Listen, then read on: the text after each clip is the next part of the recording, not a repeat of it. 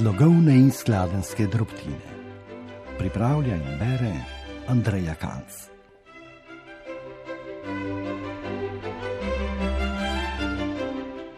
Cenjene poslušalke in poslušalci, o sodobnem jeziku in različnih slogovnih govoricah v tem ciklu jezikovnih prispevkov razmišljam Andreja Kalc kot literarna prevajalka, občasna lektorica, dejavna članica živahnega lektorskega društva Slovenije, predvsem pa samozaposlena primorka.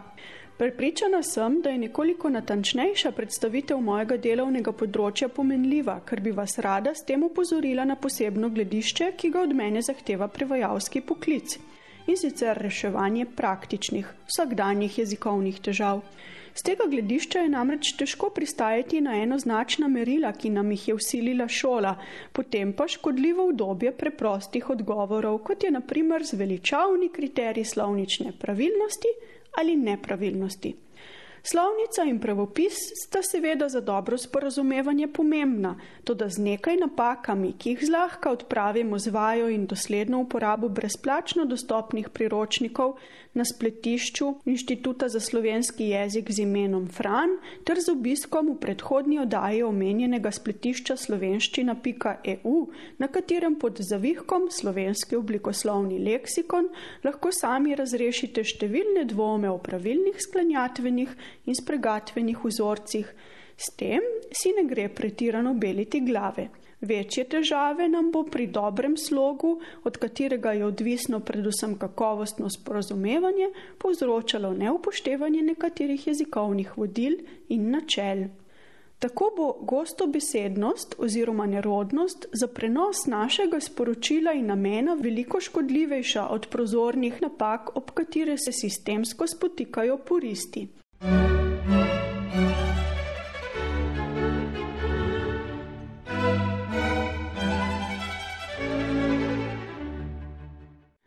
Izražajmo brez gostobesedja, so nam svetovali jezikovni stilisti že v 70-ih letih 20. stoletja. Primer. Zato menimo, da moramo vsekakor sami v podjetju izbrati najbolj primerne profile, te pa potem, v tem ni dvoma, nenehno usposabljati, da bodo kos visoki konkurenčnosti. Zadnji primer lahko občutno olajšamo od večnih prvin na sledeč način. Zato moramo v podjetju izbirati najprimernejše profile in jih usposabljati, da bodo konkurenčni. Izrazi, kot je menimo, prepričani smo in podobno, lahko sicer narekujejo naš upovedovalni ritem in premore, vendar so za samo sporočilnost veliko krat nepotrebni in jih lahko mirno izpustimo.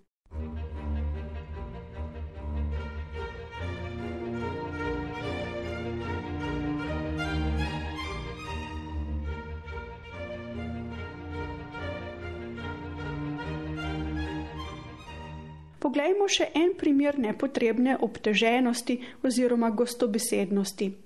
Na govoru je opozoril na dejstvo, da je podjetje v zadnjih nekaj mesecih zabeležilo izredno velik in pomemben napredek. Seveda lahko prvi del brez izgub izpustimo. Opozoril je, da je podjetje v zadnjih mesecih izredno napredovalo. Torej, na mesto, V nagovoru je opozoril na dejstvo, da je podjetje v zadnjih nekaj mesecih, samo opozoril je, da je podjetje v zadnjih nekaj mesecih. S pomočjo orodja za štetje znakov tako ugotovim, da sem s popravkom zadostila tudi načelu ekonomičnosti, ki se sicer nanaša predvsem na druge slovnične procese, vendar je uporabno tudi pri slogovnih napotilih. V prvi različici lahko naštejemo 120 znakov, v drugi pa pičlih 66. Presenetljivo aktualna so v tem smislu napotila starejših slogovnih priročnikov, kjer naprimer pri Augustinu Pirnatu preberemo, da jezik razblinjajo tudi izrazi, kot so v zvezi z nečim, odnosno in podobni. Morda so potrebni za reševanje katere izmed prevodnih zagad ali upravnih besedilih, kjer so seveda nepogrešljivi v skladu z nečim in izhajajoč iz nečesa.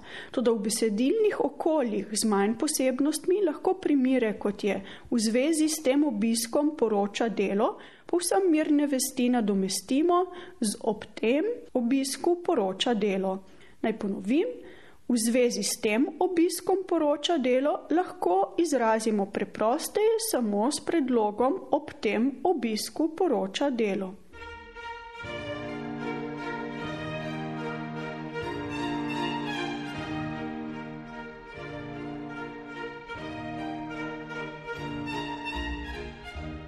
Tudi izrazi nečimrne skromnosti so preko neodveč.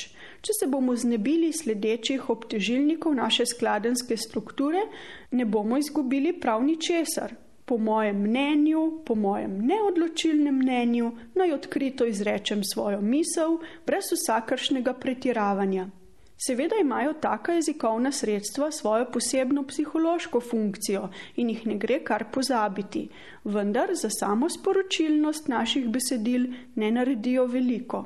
Paziti moramo, da ne bi razumljivost postala negotova, kot je nekoč zapisala izvrstna jezikoslovka in lektorica gospa Milojka Mansur in pristavila primer. Predsednik je postal pripravnik in pripravnik je postal predsednik. Vabim vas k premisleku, kdo je postal kaj in kako bi lahko s čim manj jezikovnimi sredstvi stvar preprosto rešili. Saj veste, da si je za dober slog in s tem dobro sporazumevanje treba vzeti čas, ga s tem zaustaviti in pravdarno ubesedovati svoje misli. Zahvaljujem se vam za pozornost in vas do prihodnič lepo pozdravljam.